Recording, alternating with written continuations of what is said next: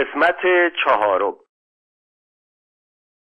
با عرض شرمندگی به پیشگاه خوانندگان نکته سنجی که شبهای سرد و سیاه زمستان را وقف شنیدن افسانه های گذشتگان کردهاند و با تقدیم تشکر به محضر دوستان کنایدانی که اشتیاق خود را با اشارات گوناگون به خواندن دنباله این داستان ابراز فرمودند از تأخیر ناخواسته که در نقل بقیه سرگذشت شیخ سنان پیش آمد عذرخواهی می‌کنم.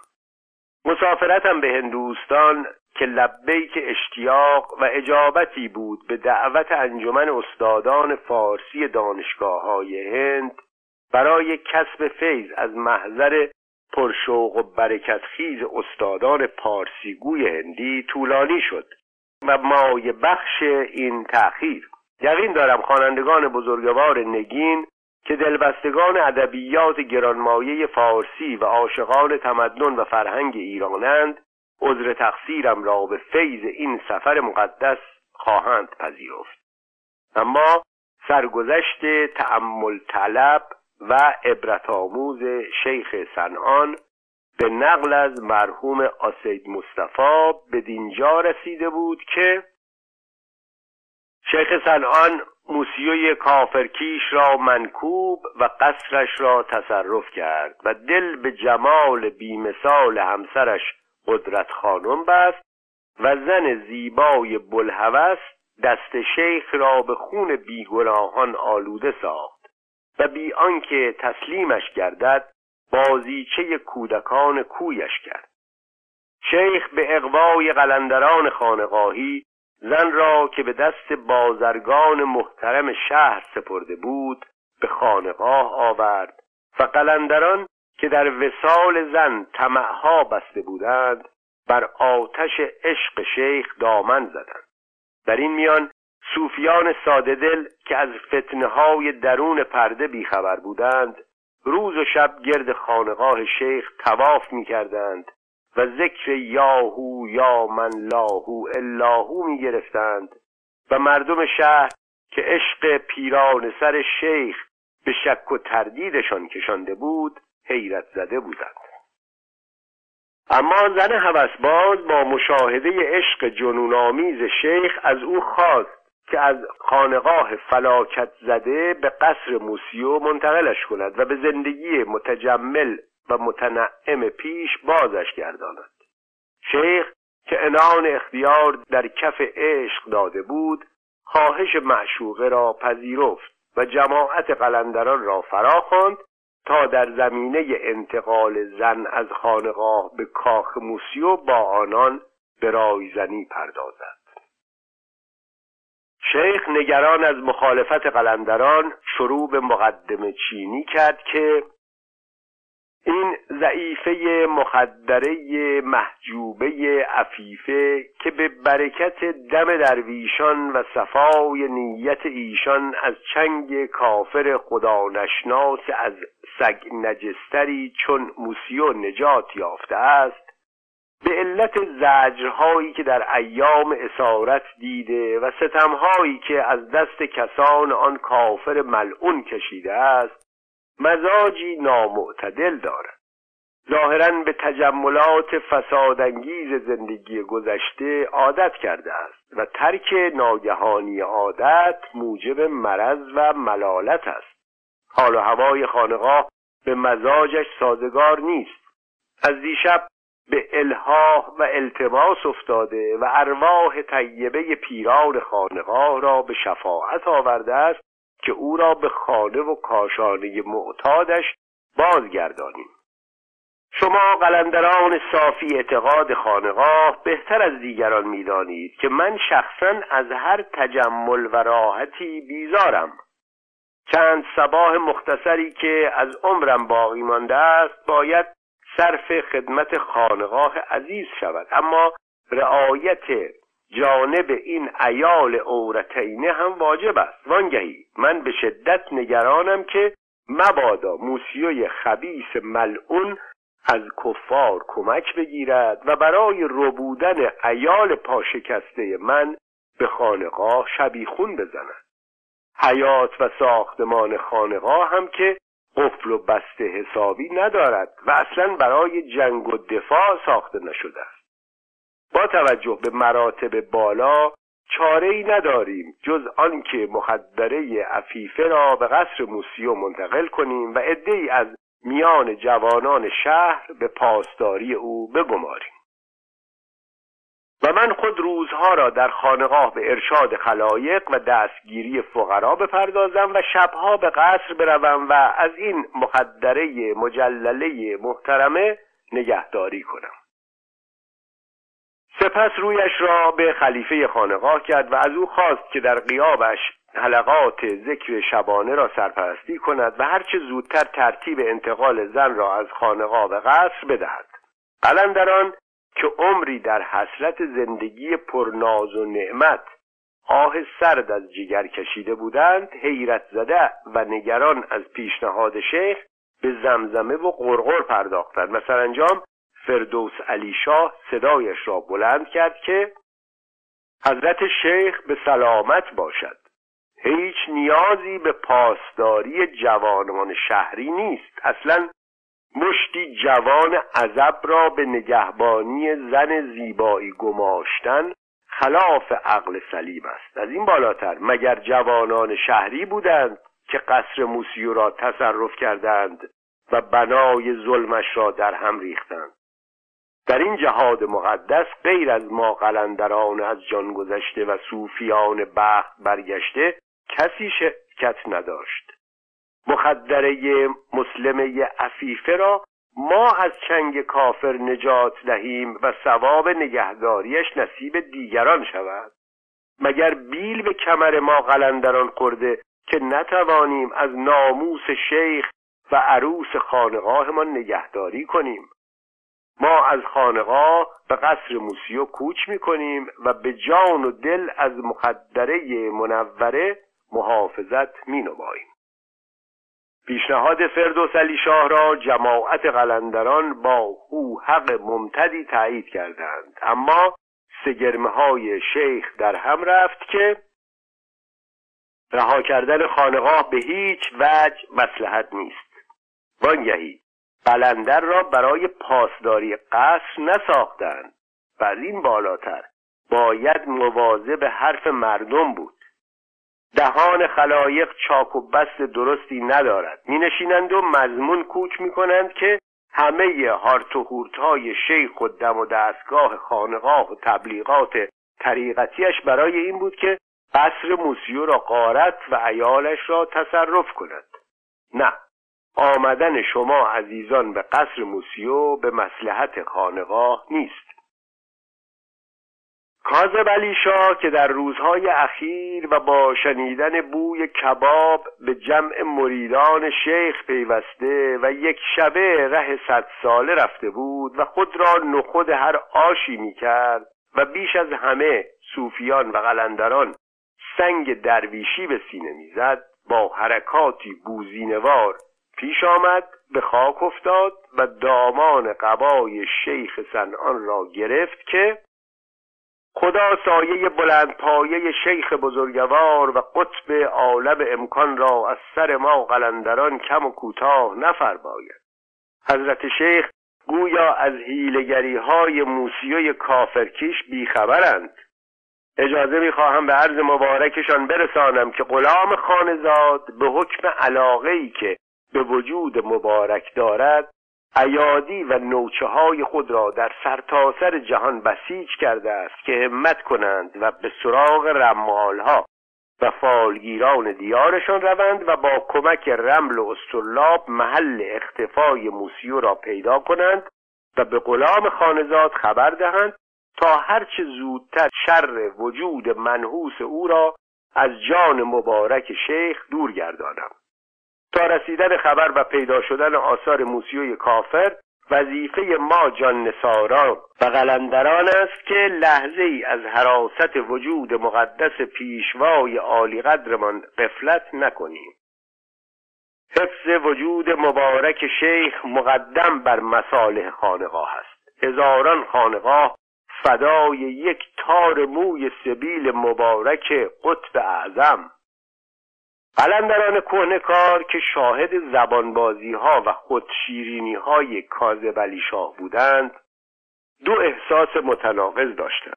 از استدلال قلندر کذاب خوششان آمده بود چه همه سخنانش در تایید نظر آنان بود. اما از شخص او نفرت داشتند و او را هزاران درجه حقبازتر و شیادتر از خود بیشناختند و نگران بودند که سرانجام دل بیشیل پیله شیخ را تصرف کند و سر دیگران را از نمد قنیمت بی کلاه نصیب بگذارد.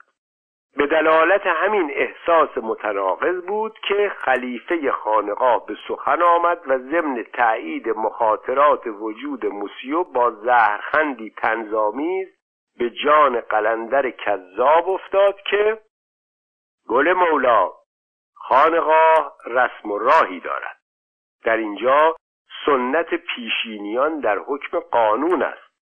به فهوای آیه شریفه از سابقون اولئک المقربون جوانان باید حرمت پیران نگه دارند و تازه از راه رسیدگان حق ندارند خود را صاحب مسند خانقاه معرفی کنند. از این مهمتر لاف و گذاف در مسائل دنیوی شیوه اهل فقر و درویشی نیست. کاظم علی خود را برای جوابگویی خلیفه آماده کرده بود که شیخ سنان با خشم و تغییر به مناقشه آنان پایان داد که بس است با هم جر و بحث نکنید. حرمت خانقاه را نگه دارید. اگر دری به تخت خورده است و به نان و نوایی رسیده اید از برکت این خانقاه است. سپس با تشدد خطاب به کاظم علی شاه گفت تو هم پسر جان جلو زبانت را نگه دار. خیلی جلو مرو که عقب میمانی. دیروز هم فضولانه خود را نایب من معرفی کرده بودی و من ناچار شدم در حضور خلایق اعلام کنم که نه نایبی دارم و نه قیمی می‌خواهم و نه به محرم اسرار و سخنگویی نیاز دارم. بس است خفقان بگیر. کاذب شاه که در هیچ موردی خود را از تک و دو نمی انداخت با کمال وقاحت تعظیمی کرد که خداوند این عنایت خاص حضرت قطب اعظم را بر سر جان نصار خانزاد همیشه مستدام بدارد. شیخ بی به عبارت تملقامیز او سخن خود را خطاب به قلندران ادامه داد. البته دفع شر موسیو کار لازمی است اما بعید می‌دانم آن بیچاره قدرتی و رمقی داشته باشد. وانگهی اگر شما قلندران به قصر موسیو بیایید تصدی خانقاه و رسیدگی به حاجات صوفیان را به که بسپارم؟ خیر. مسلحت نیست خانقاه را تنها بگذاریم. علل خصوص که شیخ کنعان در کمین نشسته با شنیدن سخنان سرد شیخ قلندران مشتاق نگاه یعصامیزی با یکدیگر مبادله کردند و سرانجام خلیفه خانقاه با لحنی آمیخته از تهدید و التماس به سخن آمد که حضرت شیخ باید به خاطر داشته باشند که دیگر آن سجاد نشین گمنام گوشه خانقاه نیستند. امروزه به حمدالله و به برکت خانقاه وجود گرامی حضرتشان انگشت نمای خاص و عام شده است. صاحب اختیار مطلق شهر هستند و از این مهمتر باید همتشان را صرف تصرف شهرهای دیگر فرمایند تا بتوانیم در فاصله زمانی کوتاه تبرزین و کشکول درویشی را بر دروازه شهرهای دیگر بیاویزیم. دریغ است. اکنون که پس از سالها تحمل فقر و دربدری صوفیان تکانی خوردند و خودی نمودند بدین مختصر قناعت شود. علاهازا وجود عزیز حضرت شیخ فرمانروای بالقوه بسیط زمین است و با این شرایط و عظمت کم نیستند مدعیان و کفاری که همه نیرویشان را صرف امهای آثار وجود مبارک کنند. در این صورت چاره جز این نیست که هواریون و محرمان خانقاه وجب به وجب سای صفت در پی شیخ باشند و وجود مقدسش را از گزند هر بلیهی محافظت نمایند.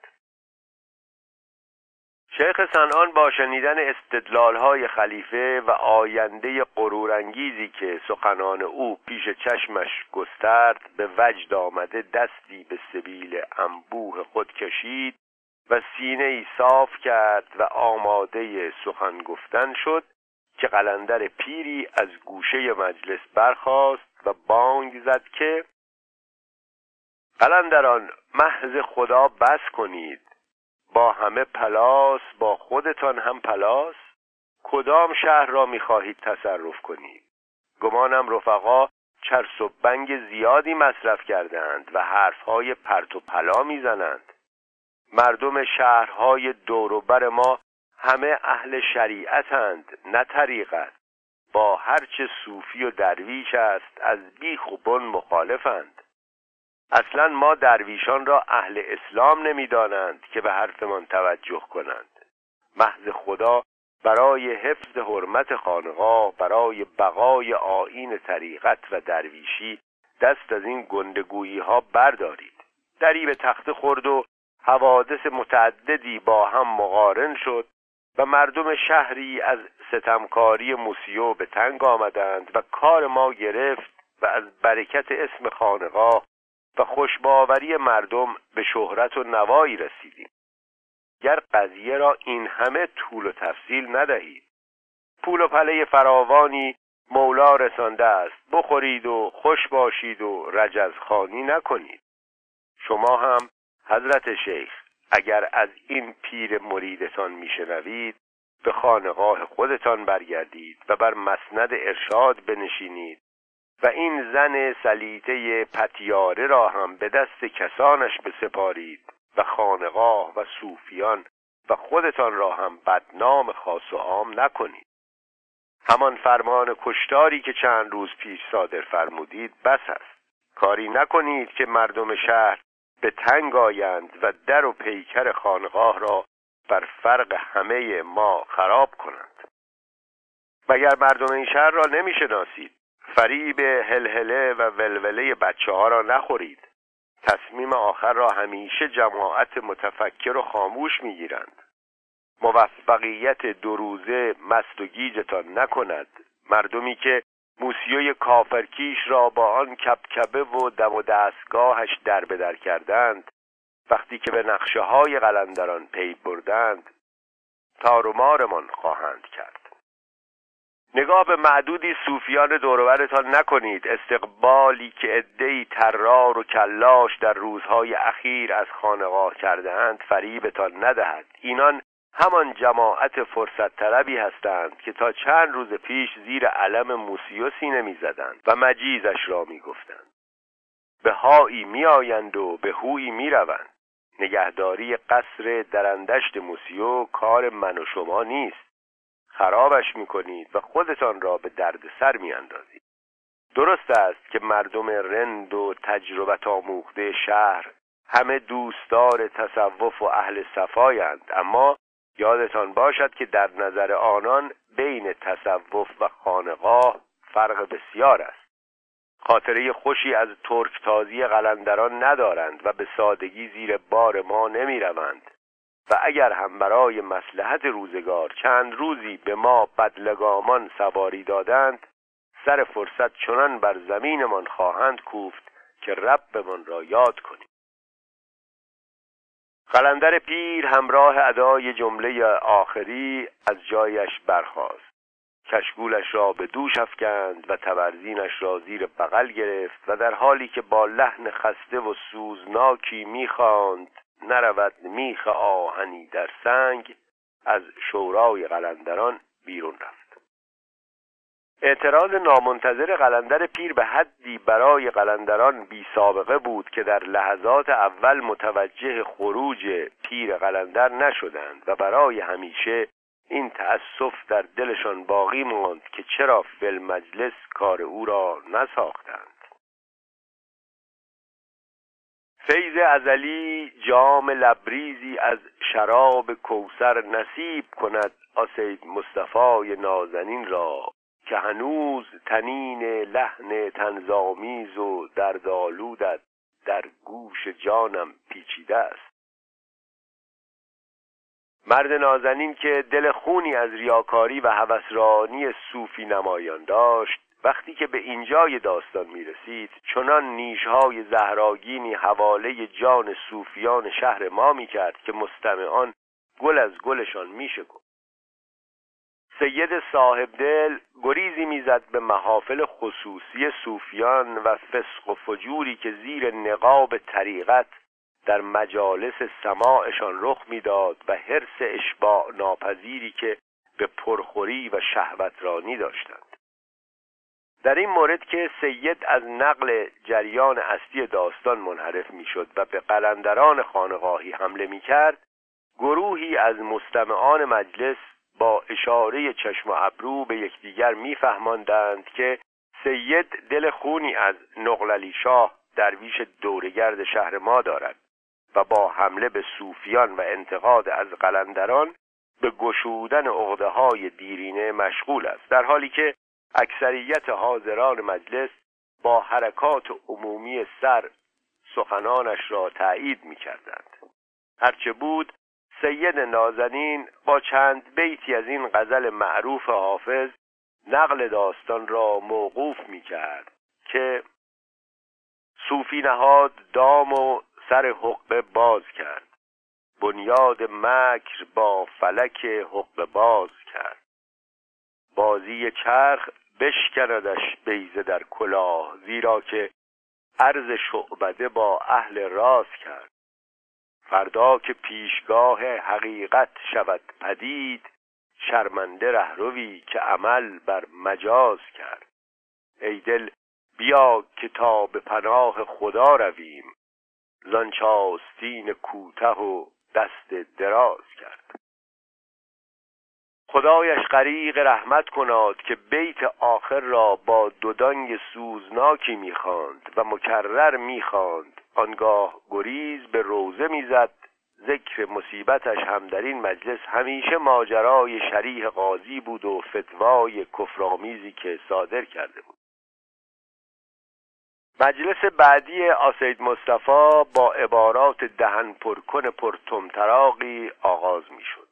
در توصیف قصر تاغوتی موسیوم سید ساددل که قدم از محدوده سیرجان بیرون نگذاشته و عالی ترین حد تجمل و اشرافیت در نظرش باغچه هزار متری و ساختمان آجری و اتاقهای پردهدار و درهای کشویی خانه کلانتر شهرمان بود کوشش ها می کرد تا به همدستی مخیله صحنه پرداز خیش عظمت و تجمل کاخ موسیو را در چشم خیال مستمعان جلوگر سازد.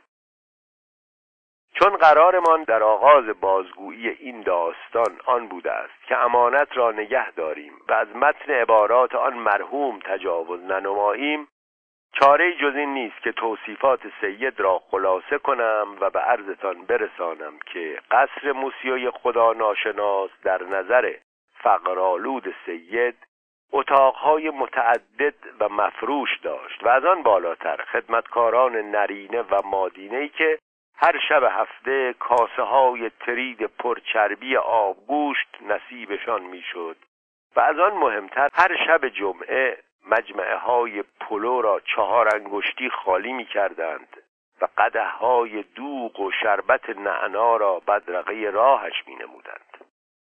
علاوه بر این تجملات و حیرت انگیز در گوشه باغ موسیو خمخانه ای بود با خمهای لبریز از شراب و جامهای مسرع زرین و ساقیان سیمنداد گوشتالود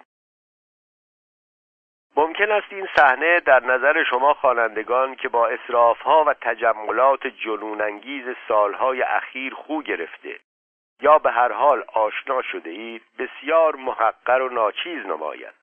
اما به خاطر داشته باشید که راوی داستان سید فقیر خاک کشی است از مردم شهرک بینوا و دورافتاده چون سیرجان ما.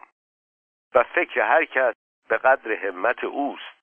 اگر توصیف قصر باب طبعتان نیست مختارید که به جای آن قصر خورنق و ارم شداد را بگذارید و اگر توسن خیالتان سرکشی کرد و به اعماق قرون و اعثار فرو نرفت علل حساب از منظره حیرت انگیز یکی از کاخهای متعدد و مجلل اما پیش از مصادره تاغوتیان عصر ما استفاده کنید تا مخلص به نقل دنباله داستان بپردازم. سید نازنین شیخ سنان و قلندران خانقاهش را با هلهله ذکر هوهوی صوفیان و در میان حیرت تردیدآمیز اهالی شهر به دنبال محمل اولیا مخدره به قصر موسیو منتقل می کرد و از خارخار شک و انکاری که این نقل و انتقال در دل مردم کنجکاو و بلفضول شهر پدید آورده بود حکایت ها می گفت و به درگیری های گوناگون و غالبا مسخره آمیز قلندران با ساکنان و خدمه قصر اشارت ها داشت. بد نیست گوشه ای از این برخوردها را از زبان سید بشنوید. خدمه قصر که عمری به ناز و نعمت خو گرفته و باغ مصفا و کاخ سر به فلک کشیده و اتاقهای پرتجمل آن را ملک تلق و ارث پدر خود میپنداشتند. قلندران از راه رسیده را در قالب غارتگرانی می‌دیدند که حتی با ظرافتهای چپاولگری هم آشنا نبودند. قلندران تازه وارد هم سرتاسر سر قصر را جزو قنائم جنگی خیش محسوب می کردند و همه ساکنان و خدمتگزاران آن را برده و اسیر خود میپنداشتند و می‌خواستند در جزئیات کارشان دخالت کنند بی آنکه از آن کار سررشتهای داشته باشند نتیجه این برخورد خسمانه انهدام قطعی قصر و برباد رفتن خزائن پرتجمل و انبارهای انباشته آن بود. قلندران در نخستین لحظات ورود شیخ سنان و زن بهانگیر را به شبستان کاخ بردند و به دست کنیزان حرمسرا سپردند و خود با شتابی چشمگیر چون عجل معلق به سفرخانه قصر هجوم آوردند. خدمه سفرخانه که در طول عمر پر تجربه خیش افتخار پذیرایی مهمانانی از این قبیل نصیبشان نشده بود حیرت زده و دست و پا گم کرده به خدمت مهمانی قیام کردند. اما قدرت محدود اینان کجا و اشتهای صافی و نامحدود آنان کجا؟ جیجک علیشا که شاهد نگاه حیرت و تمسخر سفرهداران بود نهیبی زد که شما عمله مطبق همگی چون ارباب خدا نشناستان کافرید و از سگ نجستر. هر غلطی تا کنون کرده اید کافی است. دیگر بس است. دست به هیچ چیزی نزنید و غذای طیب و طاهر قلندران را آلوده نکنید. ما خودمان هم بهتر از شما با شیوه آشپزی آشناییم و هم ما معدبانه تر از شما می توانیم از یکدیگر پذیرایی کنیم. و متعاقب آن چند تن از نوچه های خانقاهی را که در بیرون قصر گرم هو هو زدن بودند به داخل خواند و کار مطبخ و سفرهخانه را به آنان سپرد.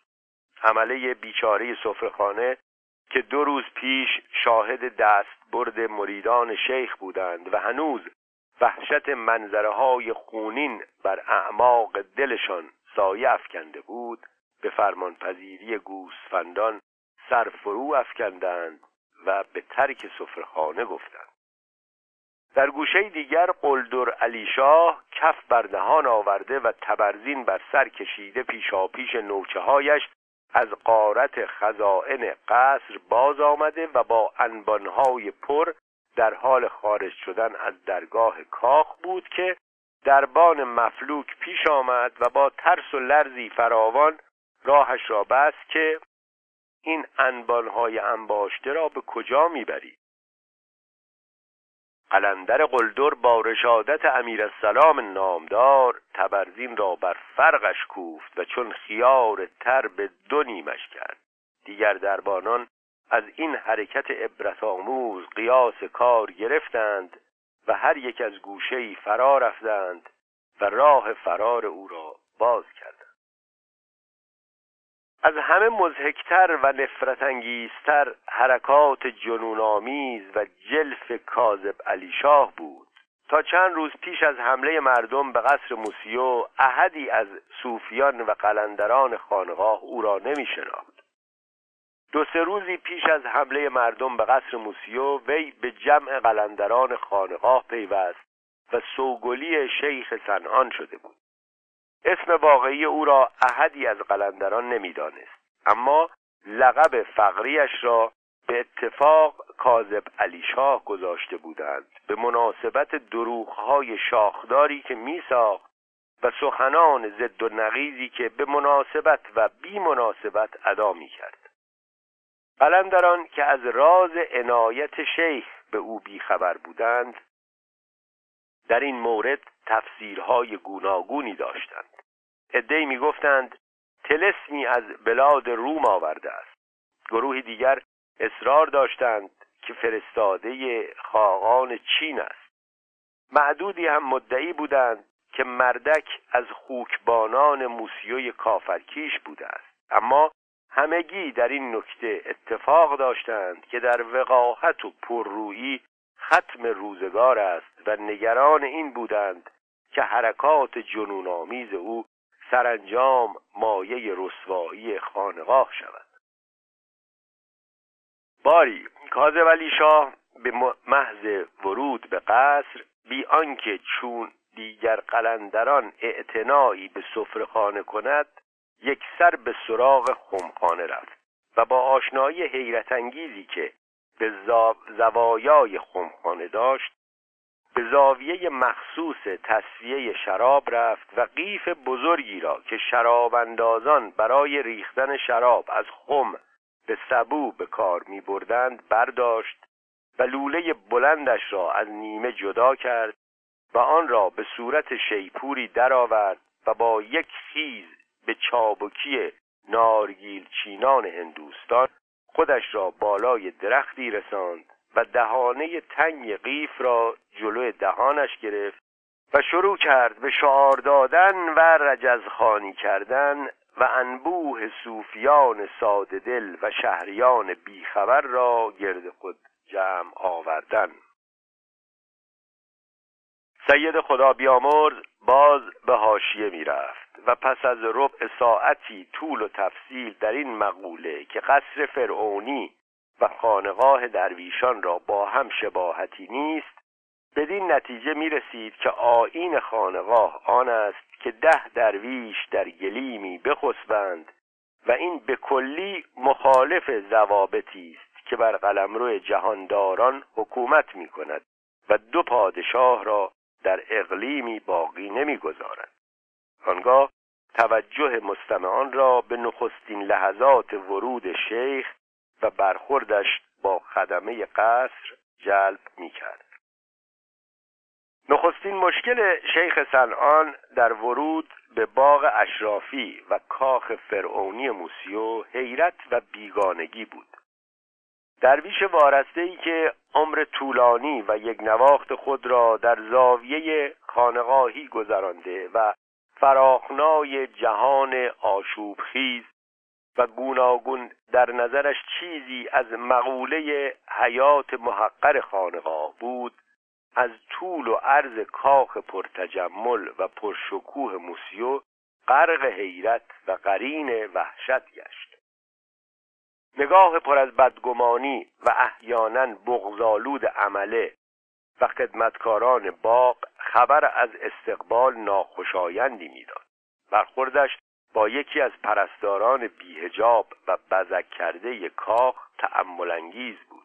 دخترک بیهیا در پاسخ دعوت ملایم و معدبانه شیخ که روی و مویش را بپوشاند چنان قشقرقی راه انداخت و شور و شری به پا کرد که شیخ مجبور به عقب نشینی شد.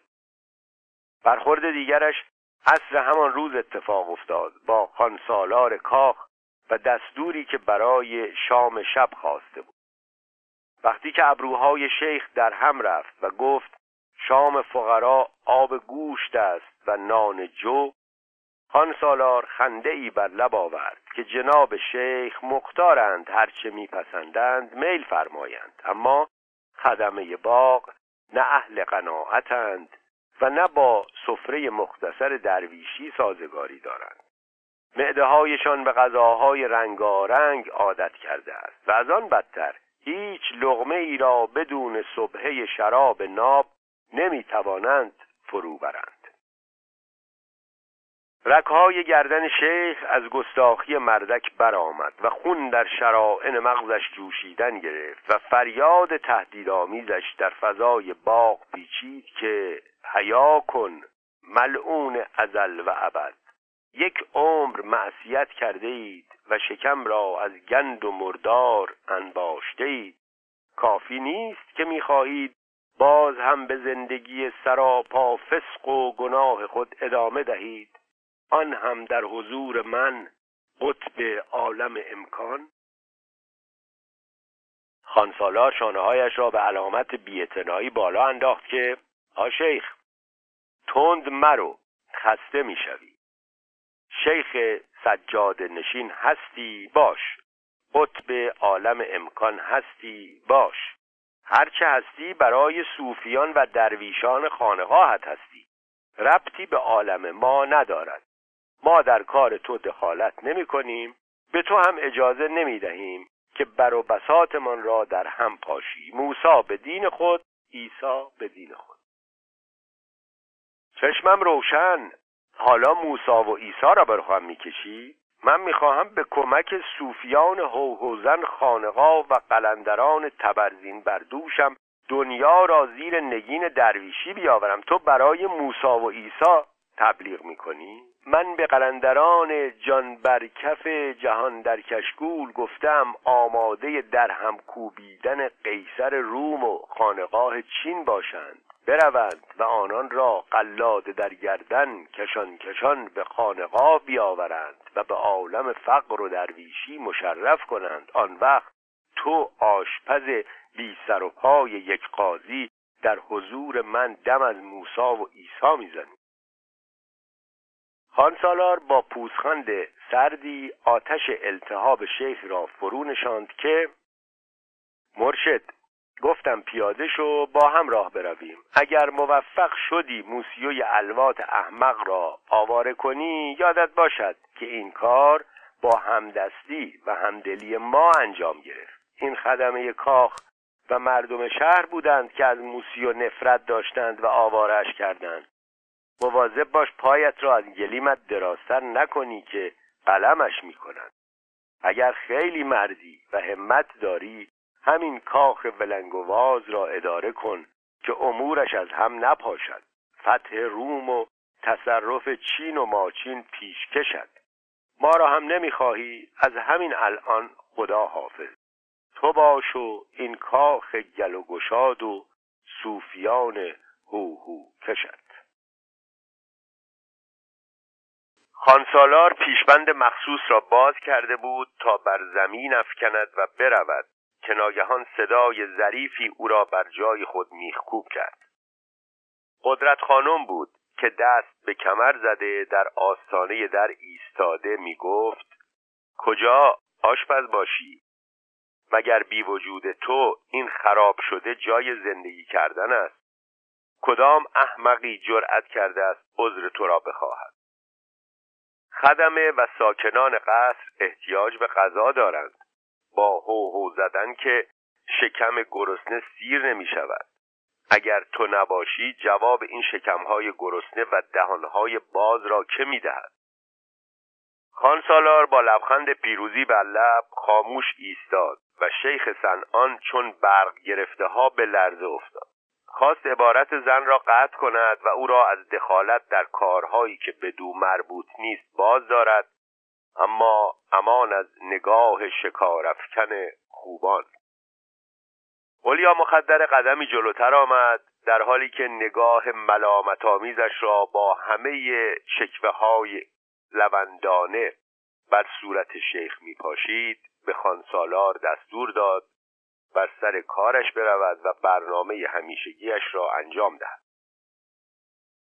برخوردهای دیگر شیخ هم با سایر خدمه و کارمندان قصر از همین مقوله بود. یا با دخالت قدرت خانم به گومگوها خاتمه میافت یا از ترس دخالت او. نخستین روز ورود شیخ به قصر موسیو در کار سپری شدن بود و سیلاب سایه های شب واپسین شعاع شنگرفی غروب را از قله درختان کهنسال باغ فرو می شست که شیخ سنان سرخورده و دمق به یاد کنج آرام و سراپا صفای خانقاه افتاد. به یاد صوفیان مطیع و چشم و گوش بسته ای که چشم بر حکم و گوش بر فرمان در اجرای عوامرش میدویدند. به یاد مجالس پرشور و حال سماع درویشانه که واقعا معراج روح بود و جسم ملول از بار زندگی را به چرخش می آورد و با هر چرخی از سنگینی کوله بارهای خستگیزای حیات میکاست یا به قول قوالان خوش لحجه غزلخانی که با نغمه دلکش خود جان آزرده را نوازش می‌کردند و میخواندند و خوش میخواندند که بهشت ادنگر خواهی بیا با ما به میخانه که از پای خمت یک سر به حوز کوسر اندازی. پنجه پشیمانی با همه قدرت و بیرحمی در اعماق جانش چنگ زد. دلش به درد آمد. از زندگی سراپا آلودگی و ریای خیش در چند روزه اخیر شرمنده شد. هوای خانقاه بر دلش مستولی گشت. چون مستان میزدهی که در اوج بیاری و عربده کشی به زشتی عمل خیش پی می‌برند و با لحظه سکوت و آرامش می‌خواهند موقعیت متزلزل خیش را دریابند. شیخ سودا زده در زاویه نیمه تاریکی از تالار چندک زد و عبا را بر سر کشید و به بازرسی حال و کار خیش پرداخت. ضعف پیری لحظات مراقبه را به خواب سنگینی مبدل ساخت و شیخ در عالم خواب خود را در صحرای محشر بر فراز پل سرات سرگردان دید. نگران و ترسان و لرزان در یک سوی پل بهشت را دید. با همه زیبایی های موعود و نعمات مذکورش در آستانه دروازه با شکوه آن مریدان و صوفیان در بخار سفید رنگی به نظرش آمدند با دستان گشاده و قیافه های خندان و آغوش باز گویی او را نزد خود می در طرف دیگر جهنم را دید. با همه عذابهای وحشتبار و های سرکش و شکنجیگران سنگ دلش از دیدن این منظره رعش آور همه وجودش دست خوش تشنج شد و با شتاب رویش را گرداند و خواست خود را به طرف دیگر پرتاب کند. و در آغوش گشاده صوفیان فرود آید که ناگهان صدای قدرت خانم بلند شد. شیخ وحشت زده از خواب پرید. معشوقه را در پیراهن حریر ارغوانی با گیسوان بردوش ریخته و سینه و بازوان اوریان بالای سر خود دید. با همان لبخند پرمعنی و همان نگاه ایمان سوز و همان اشوه های عابد فریب. خواست چیزی بگوید اما یک بار زبانش از کار افتاده بود. مات و مبهوت چون مجسمه سنگی خاموش و بی حرکت ماند.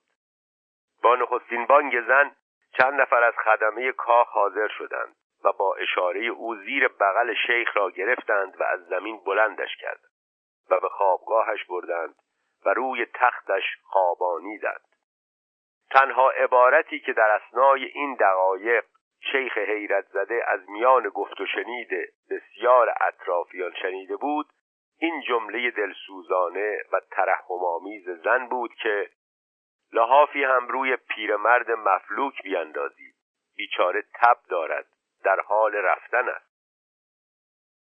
بامداد روز دوم با صدای پای خدمتگزاران و گفتگوهای بیوقفه آنان شیخ سنان بیدار شد. چشمان خوابالودش را نیمه باز کرد و با دیدن فضای ناآشنا و اتاق مجلل به تصور اینکه خواب است و خواب می‌بیند پلکایش را روی هم گذاشت. اما خاطرات روز پیش و صحنه های پرتنوع روزهای اخیر اندک اندک از زوایای ذهنش به مرکز روشن آن هجوم آوردند. شیخ قلتی زد و در بستر نشست. دوروبرش را نگاه کرد. اتاق خالی بود و کسی در کنارش نبود. اثری از معشوقه و بستر او در اتاق ندید. با چند صرفه پیاپی خدمه کاخ را متوجه حضور و بیداری خیش کرد. لحظه بعد در اتاق گشوده گشت و دخترک زرین گیسوی متناسب اندامی به درون آمد و پشت سر او غلام تنومندی با مجمعه بزرگی از انواع خوراکی ها غلام سینی صبحانه را روی چارپایه‌ای در کنار تخت خواب شیخ قرار داد و با نیمه تعظیمی از اتاق بیرون رفت. اما دخترک ایستاده بود و چشم به دهان شیخ دوخته. شیخ ریاضت کشیده ای که اغلب روزهای زندگی را به روزه و پرهیز گذرانده بود و در ایام چله نشینی با خوراکی هموزن نصف بادام قناعت کرده از دیدن مجمعه رنگین و این همه تجمل و اصراف بار دیگر براشفته گشت. اما پیش از آن که لبی به اعتراض بگشاید به یاد تحکم دیروزین معشوقه افتاد. سخن گفتن فراموشش گشت و با قیافه استفهام آمیزی چشم به دهان قنچه مثال دخترک دوخت. دختر زیبا با لحن هوسانگیز و کرشمه ایمانسوزی از شیخ پرسید که به عنوان صبوهی چه شرابی را انتخاب می‌فرماید؟ تلخ یا شیرین یا غودفام یا کهربارنگ؟ با این سوال آخرین رشته طاقت شیخ پاره شد. با جهشی دیوانوار از تخت پایین پرید و با خروش رعداسا سر در پی دخترک نهاد که پتیاره ملعون من و شراب شیخ سنعان و فسق و فجور دخترک گریزان و شیخ در پی او عربد کشان و دشنامگویان در راهرو طولانی قصر پیش خدمتها حیرت زده شاهد این منظره بودند و از ترس غضب شیخ خنده تمسخر را در گوشه لبان بر هم فشرده خیش فرو می شکستند دخترک وارد تالاری دیگر شد و شیخ در تعقیبش به نخستین در نیمه باز رسید و به گمان آنکه دختر بدین اتاق پناه برده است با یک فشار دست در را گشود و وارد شد. اتاق بزرگ و مجللی بود با پرده های زخیم و چلچراغ ها و شمدان های قیمتی و بر صدر آن بساتی گسترده و گرداگرد بسات طرب گروهی مست و مدهوش افتاده. شیخ در نخستین نگاه معشوقه را شناخت. قدرت خانم را دید که با اندامی نیمه اوریان و هیئتی هوسانگیز و چشمانی خمارالود آرنج دست راست را ستون سر کرده و با دستی دیگر جام شراب را نگه داشته زانوی مرد ناشناسی را تکیهگاه آرنج خیش نموده و آبشار طلایی گیسوانش را در دامن مرد رها ساخت. چند نفری هم گرداگرد زن حلقه زده یکی به مالیدن ساقهای زیبایش مشغول است دیگری با احتیاط دست نوازش بر ساعد بلورینش می‌کشد و سومی تنگ شراب در دست زانوی خدمت بر زمین زده است و چهارمی در نقش دلغکان با ریش انبوه خیش کمرگاه برهنه او را قلقلک می‌دهد. همه جوش و خروش های شیخ با دیدن این منظره فرو نشست و چون سائق زدگان در وسط اتاق بر جای خود میخکوب گشت. ظاهرا دو سه نفری از حاضران مجلس با ورود غیرمنتظره شیخ جا خورده به فکر تصحیح وضع و رفتار خود افتادند. اما قدرت خانم بیان که مختصر تغییری در وضع خیش بدهد با لحنی که مستی از آن میتراوید و با کلماتی که آمیزه ای از تحقیر و تمسخر در خود داشت به شیخ خوش آمد گفت و دعوت به نشستن کرد. و متعاقب این دعوت خطاب به چند نفری که دست و پای خود را گم کرده بودند گفت نگران نباشید. من شب اول همه شرطها را با شیخ کردم. به او گفتم که زن آزاده ای هستم و او هم پذیرفته است که مرا همینطور که هستم دوست بدارد و بپرستد. کلمه ای برای اظهار حیرت در دسترس ذهن شیخ سنان نبود. گیج و یخزده وسط اتاق ایستاد. نمی‌دانست چه باید بکند. اما این حالت دیری نپایید و صدای آشنایی به گوشش خورد که او را دعوت به نشستن می‌کرد. شیخ صدا را شناخت اما قیافه صاحب صدا را به جا نیاورد. آخر در نظر پیرمرد سودا زده محال می نمود که خلیفه خانقاهش که جهانی دایه فقر و تقوا در آستین داشت و خود را از هیچ سجاد نشینی کمتر نمی شمرد خرقه قلندری و شبکلاه درویشی به یک سو افکنده در هیئت دلغکان با ریش به طاعت سفید کردهش کمرگاه زنی را نوازش کند. حیرت شیخ سنان وقتی فزونی گرفت که چشمش به صورت مردی افتاد که مشغول مالیدن ساقهای زن بود. با حسرتا. این فردوس علی شاه است که مست می و مست شهوت در پایین پای زنی نشسته و بدین عمل عنیف مشغول است.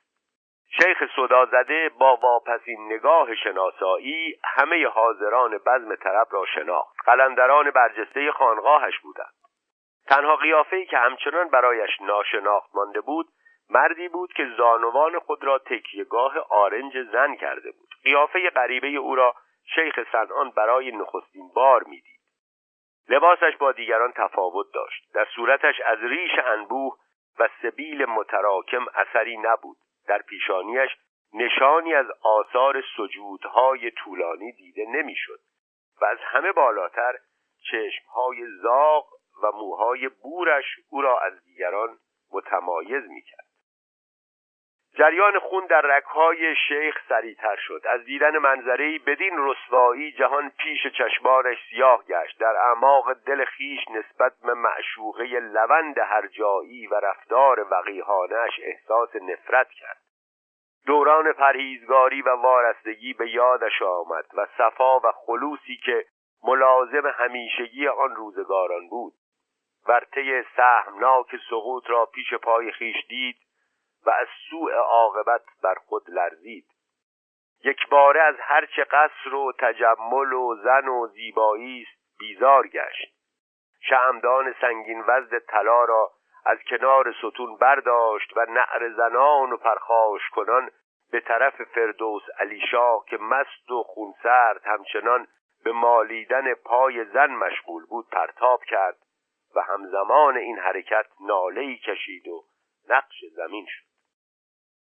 قلندران به تصور اینکه شیخ سنان از شدت غیرت و هیجان خرقه تویی کرده است از جا پریدند و به سوی کالبد بر زمین افتادهش هجوم بردند.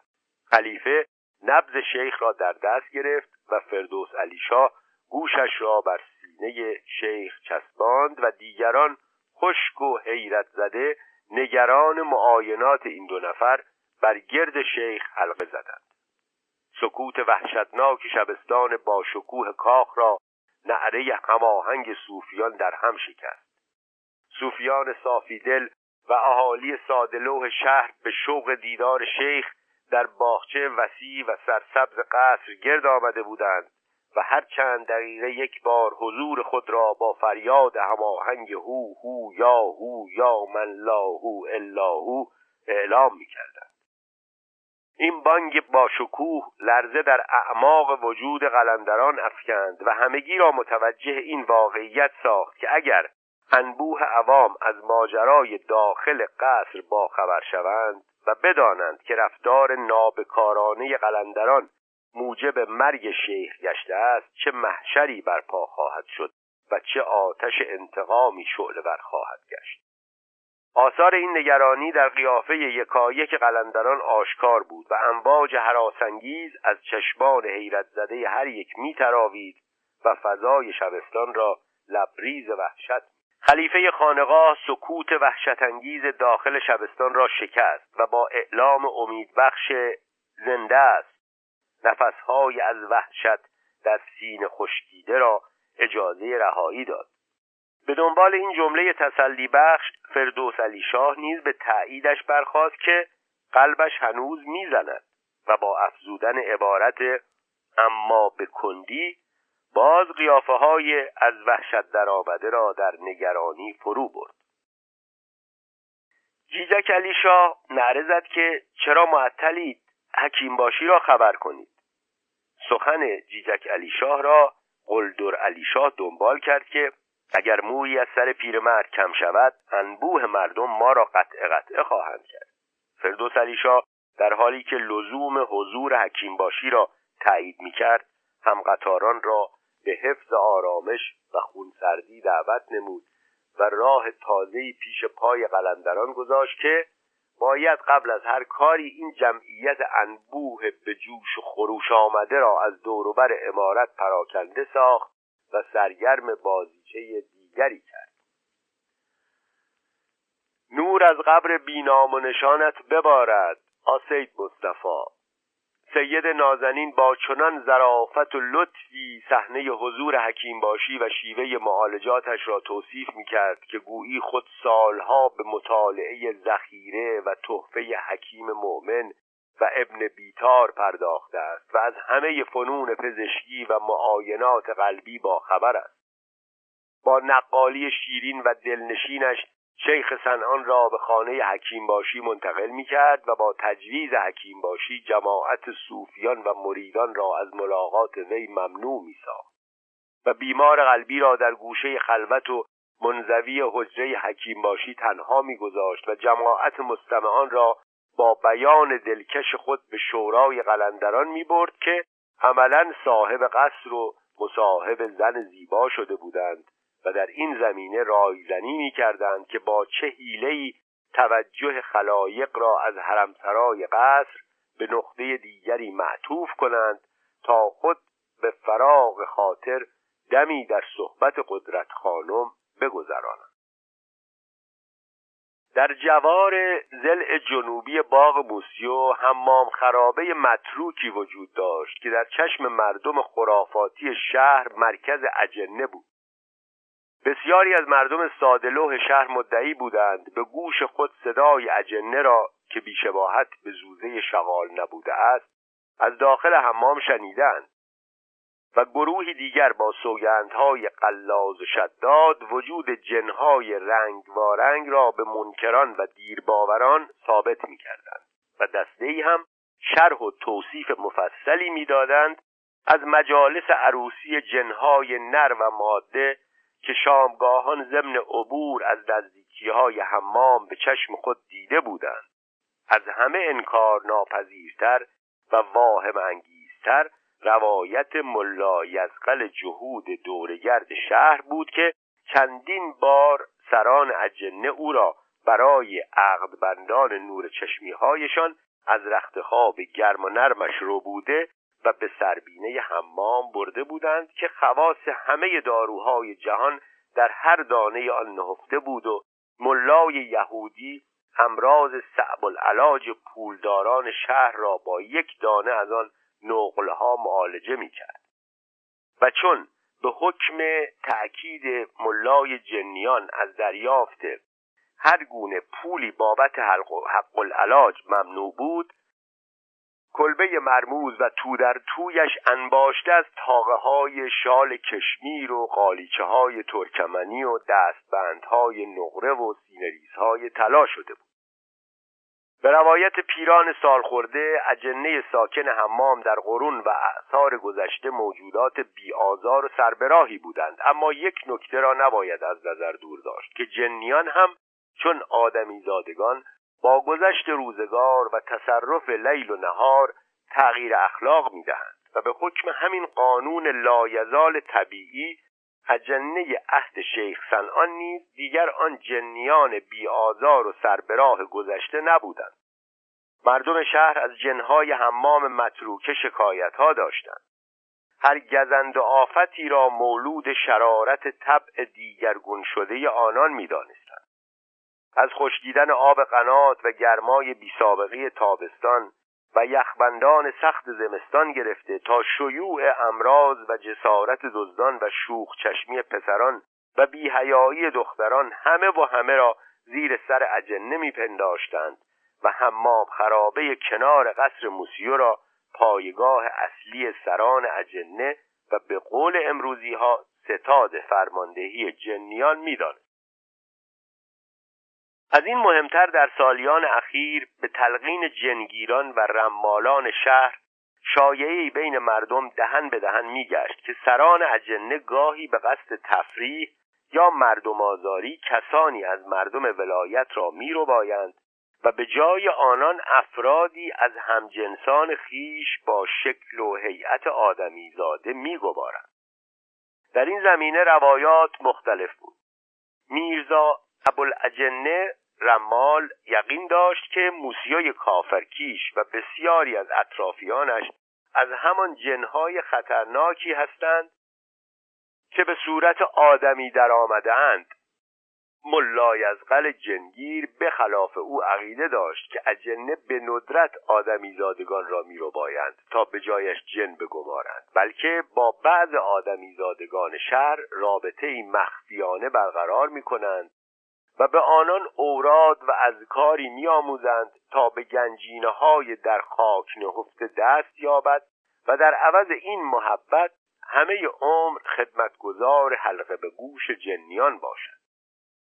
ملای از قلب در تایید نظر خود به کسانی اشاره می کرد که عمری در فرق رفاقه گذرانده و ناگهان به آلاف و علوفی رسیدند که مایه حیرت و البته حسرت دیگران شده این زمینه آماده اعتقادی به صورت وسیله مؤثر و هیجان انگیزی درآمد در دست قلندران که دور از نگاه غضب شیخ و آسوده از طبع بلفضول خلایق در قصر با شکوه موسیو بلمند و با زن زیبایش داد دلی بدهند.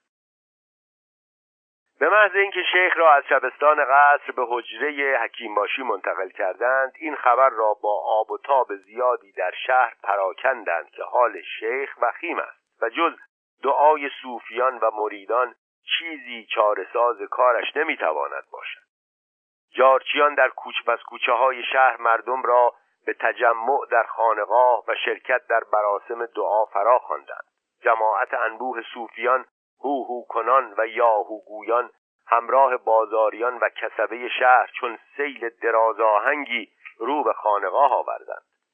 تراکم جمعیت فضای وسیع خانقاه و کوچه های دوروبرش را فرا گرفت.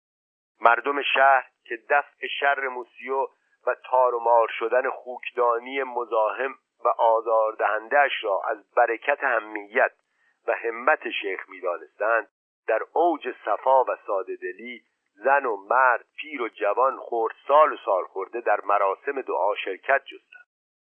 در لحظه حساسی که خلایق با خلوص نیت رو به قبله آورد آماده دعا بودند فردوس علی در صفه خانقاه بر چارپایه بلندی صعود کرد و با یک حرکت هلالی تبرزین و هوهو رسایی که کشید توجه مردم را به طرف خود جلب کرد. سپس با لحن حزنالودی به توصیف مقام معنوی شیخ سنان پرداخت و اینکه حضرت شیخ عارف بزرگ دوران است و قطب زمین و زمان. وجود نازنینش خورشید صفت در افق شهر طلوع کرده است و انقریب است که این مهر درخشان آسمان تصوف نام و نشان همه مشایخ سلف را چون ستارگان سهرگاهی به نهانخانه خاموشی و فراموشی بکشاند. سپس لحن کلامش را به شیوه قلندران و معرکگیران آهنگین و متنتن ساخت که اگر به حکم ازلی و تقدیر لمیزلی آدم ابوالبشری آفریده شد از برکت وجود مسعود شیخ ما بود. اگر نوح نبی از بلای طوفان نجات یافت نردبان خلاصش توسل به زیل عنایت شیخ ما بود. اگر موسای کلیم الله از غضب فرعونی جان سلامت به در برد به دلیل آن بود که در صلب متحر خود حامل نطفه نورانی وجود حضرتش هر که جویای دم جانبخش عیسوی است در فضای ولایت او تنفس کند. هر که طالب جمال بیمثال یوسفی است بر سیمای انور او بنگرد. هر که چون یعقوب از فراغ عزیزان به رمد مبتلاست خاک پای حضرتش را کهل بسر کند. هر که فیض درسلی شاه گرم هرکه هرکه زدن بود و رجز خواندن که حوصله مردم سر آمد و زمزمه اعتراض از انبوه جمعیت به گوشش رسید. قلندر کهنکار به فراست دریافت که معرکه گیری را قلیز کرده و کار مدح و تعریف را به اغراقهای اعتراضانگیز کشانده است. به محض احساس این نکته لحنش را تغییر داد و مردم را به یاد بیماری ناگهانی شیخ انداخت که هیچ می‌دانید چرا شیخ ما که وجود عزیزش در عین سلامت بود ناگهان از پا در آمد و ملازم بستر بیماری گشت. رندی از گوشه مجلس فریاد زد که لعنت خدا بر بعضی دور و بریهایش که اما قلندر که هوا را پس دید برای خاموش کردن فریاد حریف اشارهی به نوچه ها کرد و نوچه های آماده همصدا بانگ یاهو یاهو یا من لاهو اللاهو برداشتند و خلایق هم بیان که متوجه ماجرا شده باشند با آنان هماهنگی کردند. پس از آنکه جلسه آرام گرفت و فریادها فرو نشست فردوس علی به شرح روابط اجنه با موسیوی کافرکیش پرداخت و بدین نتیجه رسید که بیماری ناگهانی شیخ نتیجه افسون جنیان است. و وظیفه مردم شهر این است که به هدایت نوچه های خانقاه لانه اجنه را تصرف کنند و گرداگرد حمام خرابه کنار قصر حلقه زنند و سران جن را به زنجیر کشند تا وجود نازنین شیخ از گزند آزارشان مسئول ماند. با این فرمان سیل جمعیت به سوی حمام کهنه سرازیر گشت.